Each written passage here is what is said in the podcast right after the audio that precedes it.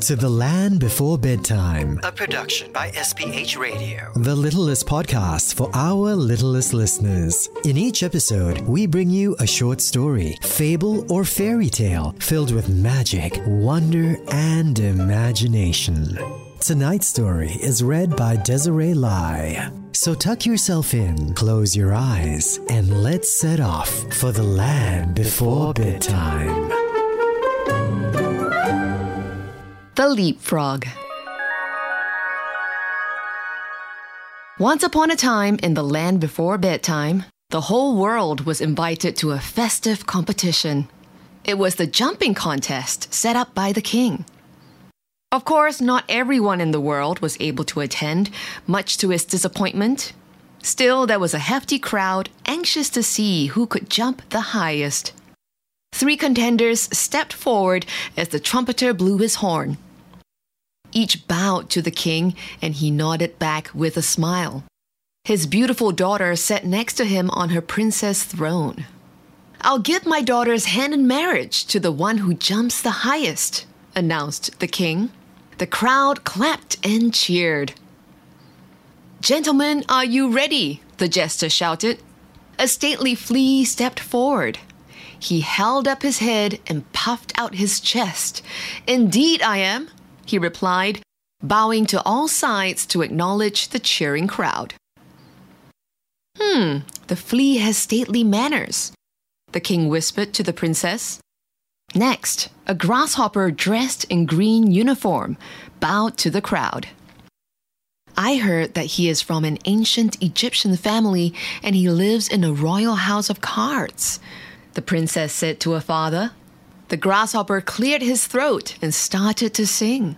Again, the crowd cheered. As you can tell, I have the most beautiful voice in all of the kingdom. Sixteen native grasshoppers living near my royal house of cards are wasting away with envy, he said. The princess loved his voice and said to her father, I hope he wins so he can sing me nightly lullabies. The final contestant to step forward was the leapfrog, who neither bowed nor spoke. The king's dog approached him cautiously and sniffed the simple minded creature. He sniffed the leapfrog's head and back. He even sniffed the leapfrog's webbed feet. Then he turned to his master, nodded his approval, and stepped away. Let us begin, the jester said. The flea squatted down and sprung up into the air, but he was so tiny and leaped so high that no one saw him jump. That is most dishonorable, said the king, shaking his head in disgust. The flea tried to trick me and is not worthy to wed the princess. The grasshopper gulped. He knew the flea had not cheated and was afraid of the king's judgment of his own attempt. Still, he stepped forward, squatted down, and sprang into the air, landing right on the king's nose. Your Highness, forgive me, he stammered. You clumsy insect! You are unworthy to wed my princess, the king roared. The crowd grew quiet as the people waited for the leapfrog to jump. He stood still, contemplating his course of action. The princess leaned in towards her father. Perhaps none will ever be worthy enough to marry me, she whimpered. Just then, the leapfrog jumped. The crowd let out a huge gasp as they watched him travel sideways and land right in the lap of the princess. Then the most remarkable thing happened. The king announced that the leapfrog had won his daughter's hand in marriage. Everyone looked at him and praised him.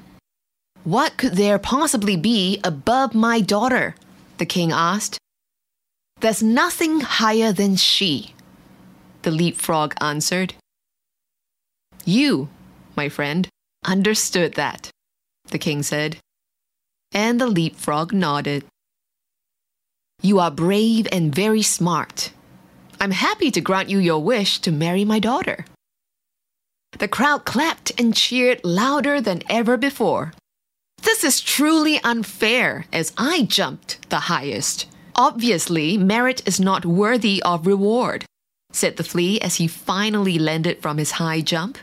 If I had known the king wanted intelligence over talent, I would have played this differently, said the grasshopper, sitting on a grassy bank thinking about the world.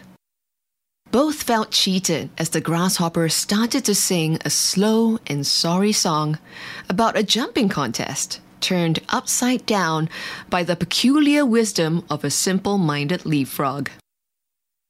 And the simple minded leapfrog and his beautiful princess bride lived happily ever after. The end.